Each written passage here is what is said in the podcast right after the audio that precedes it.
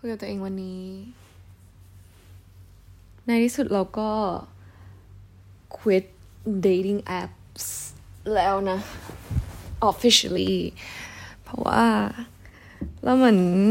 มันมีอยู่ช่วงหนึ่งที่เป็น era ของการ collecting data ใช่ไหมที่แบบว่าเราก็คือ dating around ใช้วิจารณญาณในการรับฟัง ก็คือ เหมือนเราเป็นคนที่คือเรารู้สึกว่าในแง่ของประสบการณ์ในเรื่อง relationship หรือการศึกษาเพศตรงข้าม หรือว่าการมี relationship ในแง่แบบ romantic คือมันไม่สามารถพูดได้มันเป็น romantic เพราะว่ามันคือแบบชั่วครั้งชั่วคราวเนาะมันไม่ได้ deep ขนาดนั้น แต่คือ at least แบบเหมือนเรา มันทำให้เรา get an idea ว่ามันจะเป็นประมาณไหนอะไรประมาณเนี้ย คือเราเป็นคนขาด ประสบการณ์ในเรื่องนี้ พอสมควร เพราะว่าเราเป็นคนที่ไม่เคยมีแบบ serious relationship ก็เลยไม่รู้ว่าแบบมันจะเป็นประมาณไหนหรอ เวลาที่เราต้องแบบ compromise กับอีกคนนึง ในการจะไปเลือกที่ไปกินข้าวหรือไปเจอใครสักคนนึง หรือว่าแบบเวลาคุยกับอีกคนนึงยังไงอะไรแบบมันควรจะเป็นแบบไหน เราควรจะรู้สึกยังไง เช่นแบบเวลาเราไป เราคุยกับอีกคนนึงคือปกติเวลาเรามี relationship หรือว่าเราเริ่มแบบความสัมพันธ์ในแง่ที่แบบจะพัฒนาต่ออะไรเงี้ยเราก็จะเริ่มไม่เป็นตัวของตัวเองอะไรอย่างงี้ใช่ปะคนส่วนใหญ่จะเป็นประมาณนั้น แต่คือพอเราเห็นรูปแบบงั้น เราก็พยายามจะแบบเหมือน เราไม่ได้มีโอกาสที่จะได้ลองที่จะปรับตัวหรือว่าลองที่จะเรียนรู้ไอ้ stage หรือว่าการ เดทอะไรพวกนี้เท่าไหร่อะไรเงี้ยเราก็เลยรู้สึกว่าการ collecting data หรือว่าการ dating around ของเรามันอาจจะ benefit เรา in some way ซึ่งเราก็เลยตัดสินใจว่า โอเคเราจะ collecting data แล้วก็ dating around for some times นะ มันเริ่มเมื่อประมาณออวันเกิดเราปีที่แล้วนะ แล้วก็จนมาถึงช่วงต้นปีนี้ เป็นจริง ๆ เวลาแค่ประมาณห้าเดือนเองมั้งที่เราแบบตัดสินใจ แต่ว่ามันก็เป็นห้าเดือนที่เป็นมีมี Data มากมาย คือก็ไม่ได้ไม่ได้เยอะขนาดนั้น อย่าเพิ่งเข้าใจผิด แต่คือถึงเยอะหรือน้อยคือก็ doesn't matter เป็น choice ของเราเป็นตัวเลือกของเรา แต่ anyway ก็คือพอสมควรแล้วนะ เราก็เลยรู้สึกว่า เออ ตอนนี้ เราเราพอรู้เห็นภาพแล้วก็เห็นไอเดียของการแบบ dating แล้วว่ามันจะเป็นประมาณไหน แล้วก็อะไรคือสิ่งที่เราต้องการอะไรคือสิ่งที่ควรจะเป็นเวลาเราไปออกเดทอะไรประมาณนี้คือเราจะยังไม่ได้รู้แบบทุก aspect ทุกแง่มุมขนาดนั้น เพราะว่ามันยังมีอะไรที่ดีเทลมากๆ เรื่องความสัมพันธ์มันเป็นอะไรที่แบบค่อนข้างละเอียดอ่อนนะ ซึ่งมันก็ยังมีดีเทลอีกหลายๆอย่างที่เหมือนมันต้องแบบใช้เวลาเพิ่มขึ้นไปอีกในในในความ ใน relationship นะมันไม่สามารถตัดสินได้แค่แบบการเออไปเด็ดเป็นครั้งคราวได้อะไรเงี้ยอันนั้นก็เดี๋ยวค่อยเรียนรู้กันในโอกาสหน้าแต่นะ ตอนนี้เรารู้สึกว่าคือเหมือนจากการที่เราไป dating เรา มันก็เลยทำมันทำให้เรารู้สึกว่าแบบ คือหนึ่งอย่างมันมีเหตุผลนะนะที่เราตัดสินใจแบบหยุดอะไรเงี้ย คือต้องบอกก่อนว่าก่อนหน้านั้นเนี่ยนะ เราเป็นคนที่ไม่เอาไม่ swipe ไม่ match กับใครเลย เพราะเรารู้สึกว่าแบบมันไอ้ concept ของการใช้ dating มันเป็นอะไรที่แปลกมากแบบยูแมทช์กับคนแปลกหน้าแล้วอยู่ดีก็ไปเจอเขาเนี่ยนะ มันดูเป็นอะไรที่แบบ what แบบมันมันเป็นไปได้ยังไงอะไรเงี้ยเก็ตป้าแบบมันดูมันดูเป็นอะไรที่เสี่ยงแล้วก็น่ากลัวมากๆ ไม่ใช่ว่าเรื่องความปลอดภัยเลยนะโอเค เรื่องความปลอดภัยก็ด้วยนะ แต่อีกอย่างหนึ่งก็คือแบบมันคนเรา ลงอะไรในโซเชียลหรือว่าลงอะไรที่มันเป็นออนไลน์ มันไม่ไม่ได้จริงร้อยเปอร์เซ็นอยู่แล้วอะมันเหมือนเป็นการทำให้คนดู satisfy มากกว่าทำให้คนดูแบบอยากดูมากขึ้นมากกว่า มันเป็นการแบบเหมือนเราสร้าง character ของเราขึ้นมาที่อาจจะจริงหรือไม่จริงก็ได้หรืออาจจะแบบมีความจริงอยู่บางส่วนแล้วก็เสริมเติมแต่งขึ้นมาอีกอะไรเงี้ย คือมันดูเป็นอะไรที่มันไม่ genuine มันดูแบบไม่ร้อยเปอร์เซ็นต์อะ เออ เราก็เลยรู้สึกว่า เราไม่รู้สึก comfortable ที่จะแบบ match แล้วก็ไปเจอคนคนนั้นในในในแบบใน public หรือว่าเจอตัวจริงได้อะไรเงี้ย เราเป็นคนที่แบบไม่ได้เลย ไม่ได้จริง มันก็เลย คือเราเคยมี dating app มาตั้งแต่สมัยแบบมหาลัยแล้วแหละ ถามว่าเคยใช้ไหมไม่เคยเลยในตอนนั้น เออ ไม่เคยกล้าแล้วก็รู้สึกว่ามันมีไอเดียของความที่แบบ ผู้หญิงห้ามทักก่อนอะไรประมาณนั้นอะเราก็เลยไม่เคยทักใครไปแล้วก็ มีคนทักมาบ้างแต่เรารู้สึกแบบสึกกลัว เวลามีคนทักมา มีคนเข้าหารู้สึกว่าแบบ มันไม่ได้แปลกอะไรเงี้ย ก็หยุดไม่ได้ไปเจอใครอะไรจริงจังตอนที่ตอนช่วงแรก ๆ ที่มี dating app นะเพราะว่ารู้สึกว่าไม่ได้จริงๆ จนกระทั่งแบบเพิ่งมาเริ่มใช้กล้าใช้จริงจังแบบก็คือนั่นแหละ เมื่อปีที่แล้วนี่เอง เออ ใช่ป่าวะ เออ เมื่อประมาณปีที่แล้วนี่เองที่แบบ เหมือนมันมีจุดทริกเกอร์อยู่เหมือนกันนะไอเรื่องแบบว่าการที่เราได้รู้สึกว่า เออ comfortable มากขึ้นอะไรเงี้ย อืม ก็เลยแบบว่าเริ่มใช้ dating app ตั้งแต่ตอนนั้น เมื่อปีที่แล้ว ก็สวายก็เจอแล้วก็นัดเจอได้ แปลกดีแบบมันไปถึงจุดนั้นได้ยังไงก็ ไปถึงจุดนั้นได้ไงวะ คือด้วยความที่เราไปเจอคนแปลกหน้าคนหนึ่งด้วยมั้งมันก็เลยทำให้รู้สึกว่าเฮ้ยจริง ๆ ก็ก็คงคล้ายๆกัน concept เดียวกันนะนะคือเราไม่ได้เดทไม่ได้เล่น dating app นะ แต่เราแบบเออเจอคนแปลกหน้าในที่สาธารณะแบบที่ที่ที่กรีซอะไรเงี้ยแล้วก็เขาทักมาใน Instagram แล้วก็กลายเป็นว่าเรามาเจอกัน แล้วก็มันมันไม่ได้ turn out bad อะมันคือแบบ เฮ้ย amazing มันดูแบบ เออ มันไม่ได้เป็นอย่างที่เราคิดนี่หว่าอะไรเงี้ย มันก็เลยทำให้เรารู้สึกว่ามีความกล้ามากขึ้นที่จะใช้ด้วยอะไรเงี้ย แล้วก็แมทช์คือมันมีเป้าหมายอยู่ว่าแบบโอเคเดือนละคนอะไรเงี้ย at least เพื่อที่จะเรียนรู้ เออ ก็ไปเรียนรู้ไปเจอก็มีเจอคนที่โอเคบ้าง เจอคนที่แบบหาบ้างอะไรเงี้ย แต่คือไม่ได้เยอะขนาดนั้นนะ ก็เลยไม่สามารถคิดเป็น percentage ได้ แต่ว่าคนส่วนใหญ่ก็คือ โอเค ไม่ได้แย่ แต่ถามว่าแบบเป็น the one ไหมก็ไม่ เก็ตปะเป็นคนที่แบบผ่านมาแล้วผ่านไปแค่นั้นอะไรเงี้ยแล้วหนึ่งอย่างที่เรารู้สึกว่า เออทำให้เราหยุดอะนะ เรารู้สึกว่ามันไม่ได้เซิร์ฟอะไรเรา มันไม่ได้ให้อะไรเรากลับมาขนาดนั้นนะเราแค่ไปเจอกันกินข้าวแล้วสุดท้ายก็คือแบบ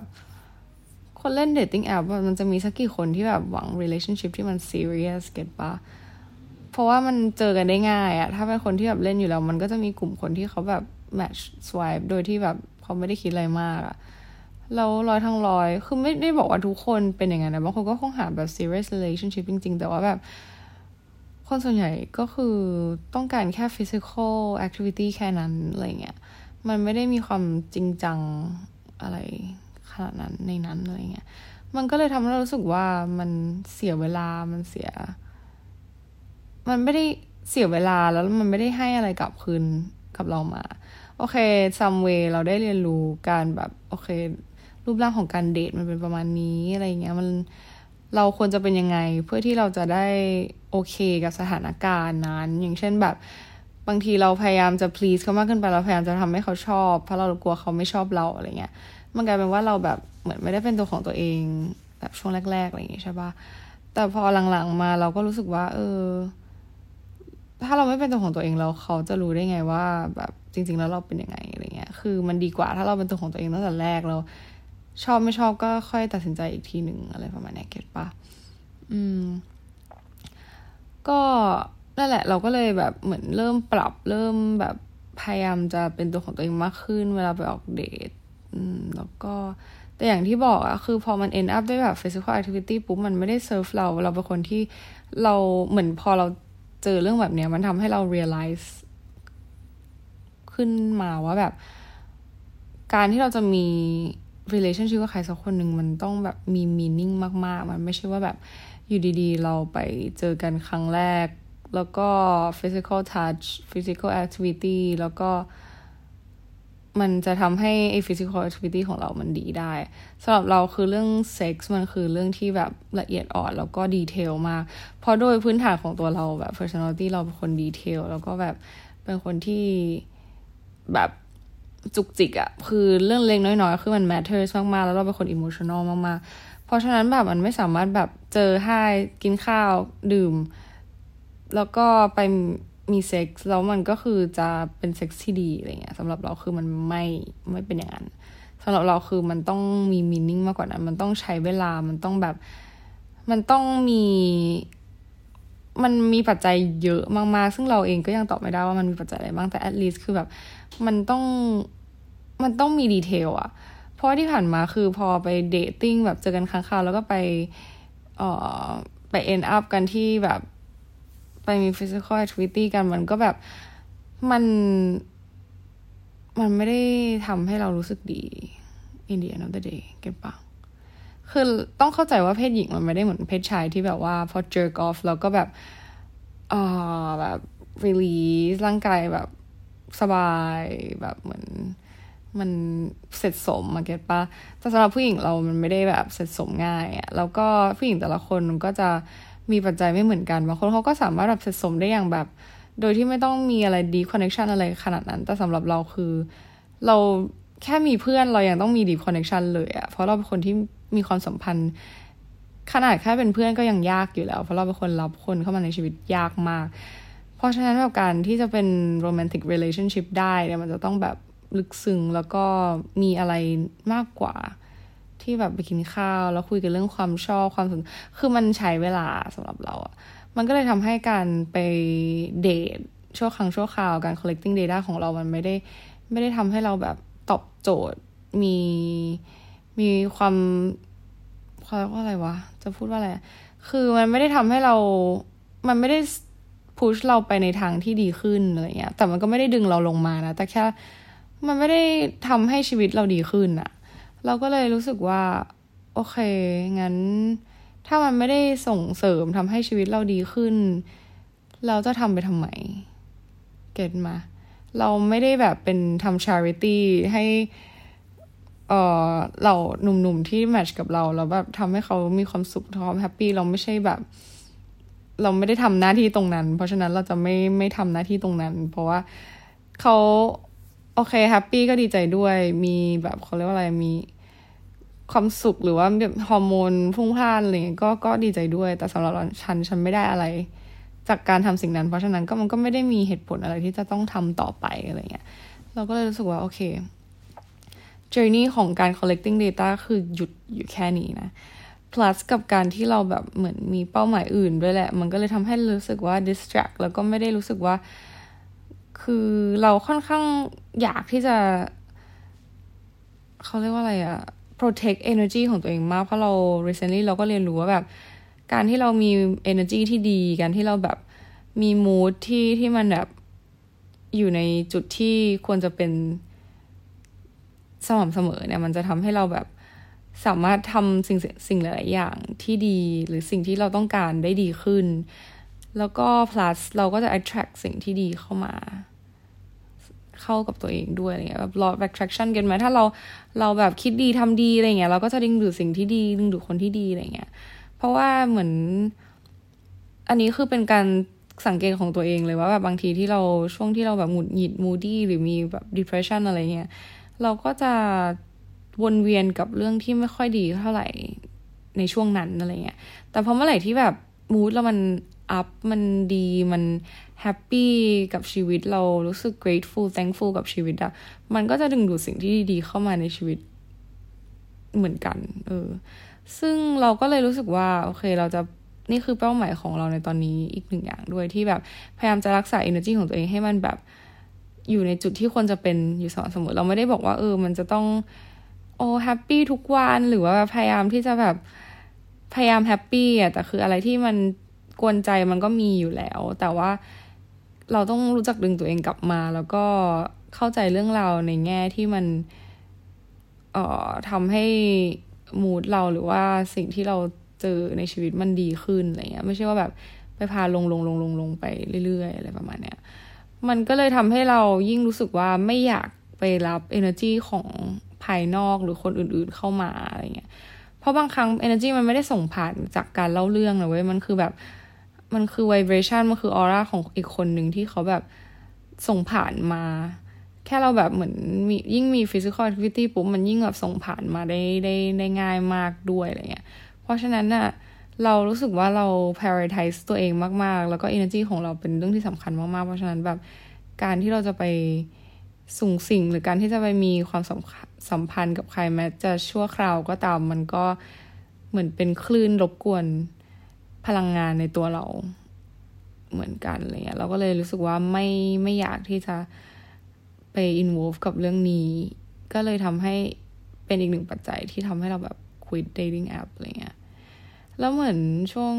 ช่วงช่วงนี้นะ เราก็ดูเหมือนแบบดูซีรีส์ซึ่งเป็นซีรีส์แบบอ่าอย่างเรื่องล่าสุดก็คือดู The Summer I Turned Pretty ใช่ปะซึ่งอยู่ Amazon Prime แล้วก็ Royal Blue อะไรสักอย่างเออที่อยู่ใน Amazon Prime เหมือนกัน ซึ่งแบบทั้งสองเรื่องก็คือพูดถึงแบบเรื่อง romantic love อะไรเงี้ย โอเค Royal Blue Red อะไรนะ คือมันอาจจะแบบ คือเป็นเป็นเกย์เป็น relationship แบบ LGBTQ+ ใช่ไหม ก็คือมันก็อีกแบบหนึ่งแต่คือ overall ก็คือมันพูดถึงความรักที่แบบเป็น romantic love ที่ที่ในสังคมปัจจุบันเรารู้สึกว่ามันขาดอะเพราะว่า ทุกคนเหมือนเข้าหากันไม่ใช่ทุกคนแต่ว่าแบบคนส่วนใหญ่เดี๋ยวนี้แบบด้วยความที่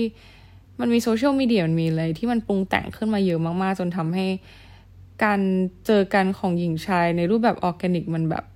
มันดูขาดหายไปอะแล้วรู้สึกว่าเรา craving เราอยากที่จะมีความรักแบบออร์แกนิกอย่างนั้นนะที่ไม่ใช่แบบ dating app social media อะไรเงี้ยเราอยากแบบ มีแบบ real real love real romantic love ที่แบบเหมือนในซีรีส์เหมือนในหนังที่แบบดูอะไรที่ไม่ใช่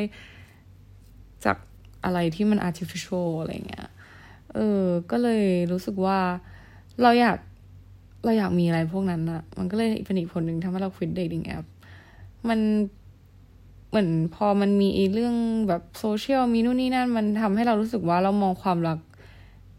ไปอีกแบบเหมือนกันนะ เป็นในแง่ที่มันแบบ ไม่ค่อยดีเท่าไหร่อะแต่พอเราไปดูหนังเราไปอ่านหนังสืออะไรเงี้ย มันรู้สึกว่าเอ้ยจริงๆแล้วความรักมัน exist นะเออไอเรื่องแบบนี้มันสามารถมีได้นะ แต่ว่าไม่รู้สังคมมันพากันไปในรูปแบบที่แบบแปลกๆอะเออแบบ hook up culture หรือว่าแบบอะไรที่แบบ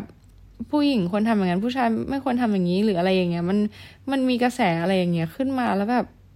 what what's wrong with the world มันไม่แบบออร์แกนิก มันไม่สวยงาม มันไม่แบบละเอียดอ่อน มันไม่แบบนุ่มนวลเหมือนแต่ก่อนแล้วว่าคือโอเค เราไม่เคยเข้าไปมีประสบการณ์กับเรื่องพวกนั้นหรอก แต่ว่า มันเราเห็นจากมุมมองภายนอกแล้วเราเห็นว่ามันแบบมันมีรายละเอียดของมันที่ในยุคปัจจุบันแล้วมันแบบขาดหายไปแล้วมันน่าเสียดายมากๆ ซึ่งก็ไม่รู้นะว่ามันยังมีสิ่งนี้อยู่หรือเปล่าแต่เรา ดูจากในหนังหรือว่าหนังสือมันก็ยัง exist แล้วเราก็เชื่อว่ามันต้องแบบยังอยู่ในตรงนั้นอะไรเงี้ยแต่ว่า ถ้าจะหาจาก dating app ก็คงไม่คงยากอะเก็ตไหมถ้าไม่ได้โชคดีจริงๆอะเราไม่ได้บอกว่า real love romantic love จาก dating app มันไม่มีจริง แต่มันแค่ มันไม่ใช่ว่าเราจะเจอได้ง่าย ๆ ก็เหมือนแบบ in general แหละ ถึงแม้จะไม่ได้ใช้ dating app ก็ตาม คือมันมันเป็นเรื่องที่ค่อนข้าง ไม่ได้เกิดขึ้นบ่อย มันค่อนข้างเป็น rare opportunity อยู่แล้ว in general นะ ก็เลยรู้สึกว่าพอยิ่งดูยิ่งอ่านอะไรพวกนี้ก็รู้สึกว่าอยากมีอะไรที่มันออแกนิกมากกว่าที่จะแบบไปนั่ง match อะไรเงี้ย แล้วก็มีความเชื่อ deep down อะไรมาจากไหนก็ไม่รู้นะ รู้สึกว่าแฟนฉันจะหล่อมาก ซึ่งคนใน dating app ไม่มีใครหล่อไงเก็ตไหม ก็เลยรู้สึกว่า เออ ไม่มีใครสำหรับฉันในนั้นหรอกอะไรเงี้ย อืม ตอนนี้เป็นความเชื่อแบบนั้น แล้วก็ ไม่มีในนั้น แน่ๆ ฉันจะเจอคนที่เป็นโซลเมตของฉันในแบบที่ออร์แกนิก แล้วก็เจอกันแบบ amazing แล้วเขาก็จะหล่อมากแบบสเปคชันทุกอย่างอะไรเงี้ย อันนี้เป็นความเป็นคือเราไม่เคยเจอแบบนั้นใน dating app เลยแบบเลยนะเว้ย เพราะฉะนั้นเราก็เลยมีความเชื่ออย่างอย่างยิ่งว่าแบบ มันไม่อยู่ในนั้น เราจะเจอ แต่ว่าเราจะเจอเมื่อไหร่อันนี้ไม่มีใครตอบได้ แต่มันจะเป็นในช่วงเวลาที่เหมาะสม เจอหรือไม่ก็ไม่ได้คาดหวัง แต่แค่รู้สึกว่าไม่ใช่ dating app แล้วเราก็ไม่ต้องพยายาม ซึ่งจริง ๆ เราเชื่อนะว่าแบบเรื่องพวกนี้มันไม่ต้องพยายามอะเออ มันมันมาของมันเองจริง ๆ อะไรเงี้ยแล้วมันจะมาในช่วงที่เราไม่ค่อยได้คาดหวังอะไรเท่าไหร่ด้วยเออ มันเกิดขึ้นกับเราส่วนตัวจริงๆเว้ยเรื่องเนี้ยเราก็เลยรู้สึกว่าค่อนข้างเชื่อ ก็เลยรู้สึกวางใจว่าแบบ ยังไงก็ได้ เออ ไม่ใช่ยังไงก็ได้แต่คือเมื่อไหร่ก็ได้ แต่ต้องเป็นสเปคฉันแค่นั้นแหละ เพราะว่าถ้าไม่ใช่สเปคชันฉันจะไม่เซตโ e ถ้าแบบไม่ได้ทำให้ชีวิตฉันดีขึ้น ไม่ได้มา support ทำให้อะไรดีๆในชีวิตของเรามันดีขึ้น ก็ไม่ไม่คงไม่คิดที่จะแบบเข้าไปมีความสัมพันธ์กับคนคนนั้นหรอกแน่ๆอะไรเงี้ย อันนี้คือเป็นเป้าหมายในเรื่องความรักของเรา ซึ่งก็จะพักมันไว้ก่อนชั่วคราว ช่วงนี้ก็จะแบบขอลุยเรื่องเรื่องงานที่แบบสิ่งใหม่เพิ่งเข้ามา แล้วก็ยังปรับตัว แล้วก็สิ่งใหม่ถัดไปก็จะเข้ามาอีกในปีหน้า ก็เลยทำให้มันมันเป็นช่วงที่เราปรับตัวกับงานใหม่ตอนนี้ แล้วก็เตรียมตัวกับสิ่งใหม่ในปีหน้า เช่นกันอะไรเงี้ย เออ ตอนแรกจะจะพูดเรื่องอะไรอีกเรื่องหนึ่งวะ เออ พูดเรื่อง dating app แล้วก็พูดอะไรอีกอย่าง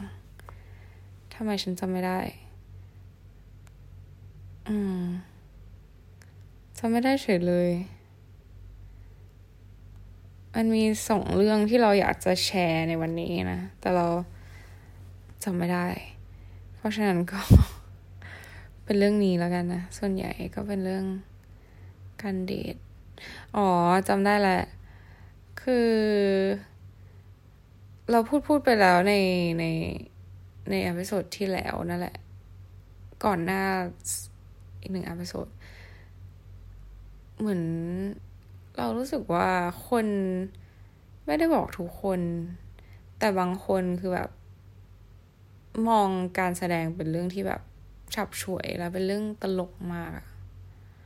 เราไม่ชอบอะไรเงี้ยเลยอะเรารู้สึกว่าแบบ มันมีอะไรดีฟดาวน์กว่านั้นอะ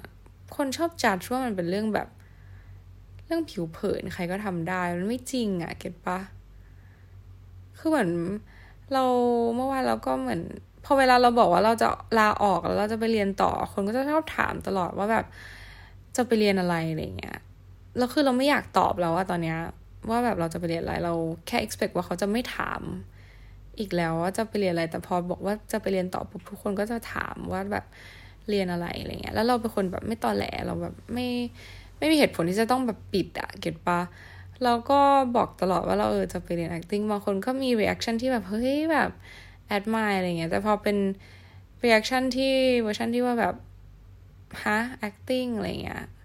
ส่วนใหญ่จะได้รับมาจากพวก old generation นะที่แบบมีความคิด มี perspective ต่อการแสดงในแบบที่คิดว่ามันเป็นเรื่องที่มันผิวเผินไม่จริงจัง แล้วก็ดูสความสำเร็จยากอะไรเงี้ยเรา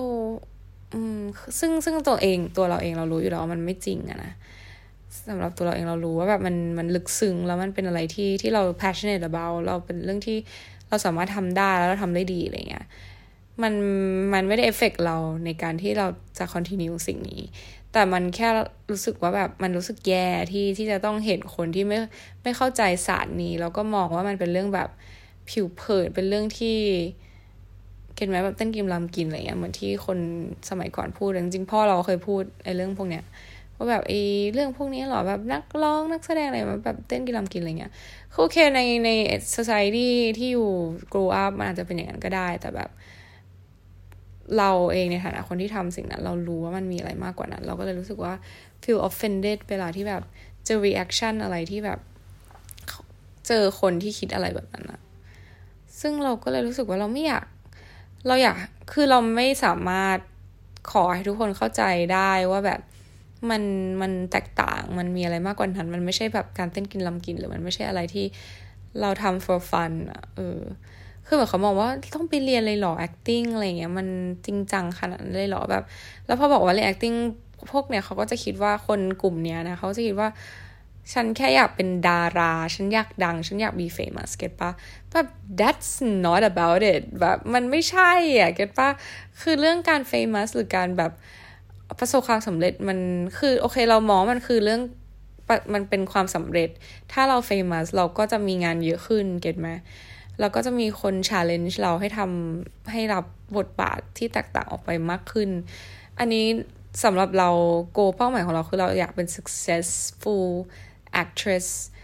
ไม่ใช่ว่าอยากเป็น the most famous actress เก็ตมา มันเป็นดับสังคม ถ้าเราแบบ famous มาก ๆ มันก็ไม่ได้ดีอะไรเงี้ย แต่เราอยากเป็น actress ที่ดีและที่เก่ง แล้วก็ inspire คนได้นะคือแบบเป้าหมายของเรา แล้วคือมันมีอะไรมากกว่านั้นกับการที่แบบฉันอยากดัง ฉันก็เลยเป็นดาราเก็ตปะแต่คนชอบคิดว่าแบบการที่คนอยากเป็นดารา เพราะอยากดัง แล้วแบบคำว่าดาราอะไรเงี้ย มันเป็นอะไรที่แบบน่าหงุดหงิดที่จะต้องใช้นะมันเป็นภาษาไทยอะนะ แต่ภาษาอังกฤษก็จะไม่มี มันก็จะมีคำว่านักแสดงอะไรเงี้ยอาจจะอ่าน celebrity เอออาจจะแบบ superstar หรืออะไรเงี้ยโอเค ถ้าเทียบเคียงคำว่าดาราในภาษาอังกฤษ แต่แบบเราอยากเป็น actress แบบ work as an actress แบบ as a career เก็ตไหมไม่ใช่ว่าแบบ ฉันอยากดัง ฉันก็เลยอยากเป็นดารา อยากเป็นแบบ celebrity เราไม่ได้อยากเป็น celebrity เราอยากเป็น actress ซึ่งคนกลุ่มหนึ่งก็จะไม่ค่อยเข้าใจอะไรแบบนี้ แล้วเราก็จะรู้สึกว่าแบบเราไม่ชอบเลย แล้วเราก็ไม่อยากบอก ใครเลยทำไมเราต้องถามต่อ ฉันจะไปเรียนอะไรมันชุลักกงการอะไรของแก มันเป็น business ของเธอที่จะต้องทราบว่าฉันเรียนอะไรอะไรเงี้ย ครั้งหน้าเราก็รู้สึกว่าโอเคเราจะลาออกแล้วเราก็จะบอกว่าอืมฉันจะไป เริ่มต้นชีวิตใหม่ อันนี้น่าจะเป็นน่าจะเป็นคำตอบที่เราจะตอบในครั้งถัดไปว่าโอเค I will start my new life คือเหมือนมันก็เป็นการ start conversation ที่ดีนะ ถ้าแบบเขารู้สึกแบบเออสนใจในสิ่งที่เราจะทำแต่แบบหัวเราะกับสิ่งที่เราทำแล้วเราแบบไม่ไม่ค่อยชอบเท่าไหร่ ซึ่งก็ช่างมันนะนะเขาก็มีความคิดที่ที่เป็นของเขา แล้วเราก็รู้สึกว่าโอเค มันก็ไม่ผิดที่เขาจะคิดอย่างนั้นมัน background ของเขามันมาอย่างนั้นแต่แค่มัน bother นิดนิดแล้วเราก็เลยรู้สึกว่าเออเราก็เลยอยากพูดออกมา project ออกมาว่าแบบ มันเซ็งที่จะต้องเจอคนที่แบบเข้าใจ อาชีพ หรือการเรียนหรือการแบบ take it serious ในเรื่องนี้เป็นเรื่องที่แบบ ไม่จำเป็นอะไรเงี้ยรู้สึกรู้สึกแบบทำไมเธอถึงไม่เข้าใจอะไรซะเลยอะไรประมาณนี้นั่นแหละ อันนี้คือสองเรื่องที่ที่จะพูดในวันนี้นะ ก็ไว้เจอกันใหม่อพิโซดหน้า เป็นยังไงกันบ้างอะเช็คอัพกันหน่อย ยังคุยกันได้เหมือนเดิมนะ ยังทักกันมาได้ใน Instagram ใน Twitter ซึ่งไม่ใช่ Twitter แล้วมันคือ X แปลกมากอะ Twitter อยู่ดีก็หายไปเกิดปะเออ ก็ยังมีอยู่นะ แล้วก็ใน Threads หรอ Threads Threads yeah ในนั้นก็ได้ แล้วก็ใน Instagram ทั้งส่วนตัวและในอันที่เป็นของพอดแคสต์นะก็ยังติดตามได้เหมือนเดิมอ๋อแล้วก็ YouTube อาจจะไม่ค่อยได้อัปโหลดอะไรมาก เพราะยังอยู่ในช่วงการ adjust การทำงาน แต่คือมีเอิร์กที่อยากจะอัปเดต แล้วก็อยากจะทำแบบมีคลิปเก่าๆที่ยังแบบต้องตัดอีกนะ ก็เดี๋ยวยังไงก็ subscribe รอไว้ก่อนก็ได้นะ แล้วเดี๋ยวถ้าจะอัปเดตยังไง เราก็จะเห็นกันเองในนั้น ยังไงก็ฝากติดตามกันด้วยนะ เข้าสู่ดัมเบอร์เข้าสู่การ subscribe จะพูดยังไง นับ จะพูดอะไรเนี่ย คือจะพูดว่าแบบเออตอนนี้มีคน subscribe อยู่เจ็ดพันกว่าคนแล้ว โอ้ my god มันอาจจะเป็น slow pace มันอาจจะเป็นการ เออเขาเรียกว่าอะไรอะการพัฒนาที่ช้านะ แต่มันก็มี progress ที่จากศูนย์นะคิดดูมาถึงเจ็ดพัน subscribers ก็ขอบคุณทุกคนที่ subscribe แล้วก็ติดตาม หวังคือ เหนือสิ่งอื่นใดคือเราไม่ได้ทำเราเราได้อะไรจากตรงนี้เลยเอาจริงๆก็จ่ายเงินแบบทุกปีในการซื้อ space ใน SoundCloud โดยซ้ำแบบ for nothing คือในในแง่ของแบบ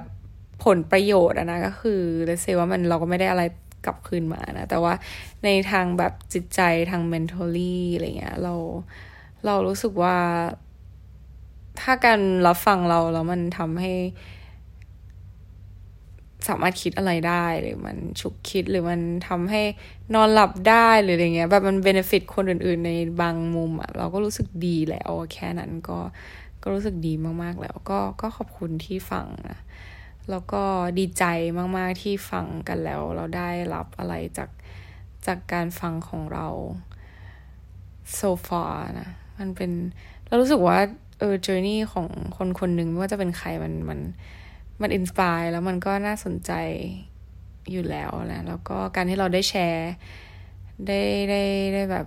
ทำให้ผู้ฟังแบบมีความรู้สึกในแง่ที่ดีขึ้นได้ เราก็รู้สึกดี อืม นั่นแหละ แค่นี้ก็พอแล้วสำหรับเรา ก็ติดตามกันไปเรื่อยๆนะ ถ้ามีอะไร ยังไงก็ อย่างที่บอกก็แชร์กันได้ แล้วเดี๋ยวเจอกันเรื่อยๆ ที่เดิมเนี่ยแหละ อืม ไม่ได้ขออะไรกลับคืนก็ ถ้าเราฟังก็ support กันได้ในแพลตฟอร์มอื่นๆ ถ้ามีอะไรที่เราอยากจะให้ support เราจะมาบอกให้ทุกคนฟังนะจ๊ะ เรารู้ว่าทุกคนพร้อม support เราอยู่แล้วนะ rooting for me thank you so much for that ไว้เจอกันใหม่ episode หน้านะจ๊ะ วันนี้ไปละบ๊ายบาย